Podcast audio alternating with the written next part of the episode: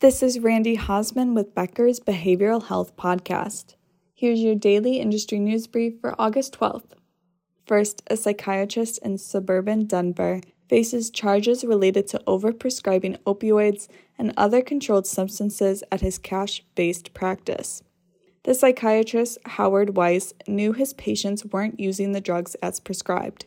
The federal indictment was unsealed in July. It states that one of Mr. Weiss's patients was prescribed 9,000 Adderall pills, 480 pills of the muscle relaxant Soma, and 480 Xanax tablets in three months. The indictment alleges that at least one of his patients died of an overdose.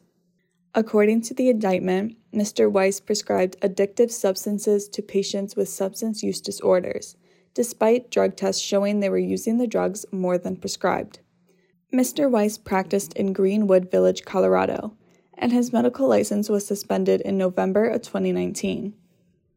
The alleged prescribing occurred from 2003 to 2019. Mr. Weiss faces 120 charges connected to his prescriptions and finances. He has pleaded not guilty and was released in July on a $100,000 bond. Second, the CMS payment policy for next year increases Medicare payments for inpatient psychiatric services and limits pay cuts for providers. Medicare projects a 2.5% increase in payments for inpatient services in fiscal year 2023 compared to this year. This is about a $90 million increase. Medicare's pay per services will increase by 3.8%. CMS also states that it will apply a permanent 5% cap on cuts in the inpatient psychiatric facility prospective payment system wage index beginning next year. Third, last week, President Joe Biden updated his national strategy to improve mental health care in the U.S. He released his first mental health action plan in March. He proposed increasing the capacity of the country's mental health system with five steps. 1. Creating a larger provider workforce. 2. Launching the three digit crisis response line. 3. Expanding community mental health services. 4. Putting more funding into mental health research. 5th, making mental health services more accessible.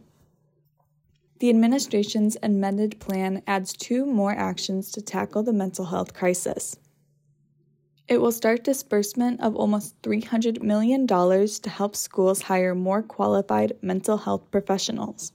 It will also provide guidance to states on how to ensure residents receive all mental health related services required by law and make it easier to bill Medicaid for these services. Last month, President Biden signed the bipartisan Safer Communities Act. This increased mental health funding by $1.7 billion. President Biden's plan for the next fiscal year proposes a budget increase of over $27 billion for extra mental health funding. He also plans to distribute another $100 billion to mental health services over the next 10 years. Thanks for listening. Do you want more of the latest info on behavioral health delivered directly to your inbox? Subscribe to the Becker's Behavioral Health Report e newsletter on our website at www.beckersbehavioralhealth.com.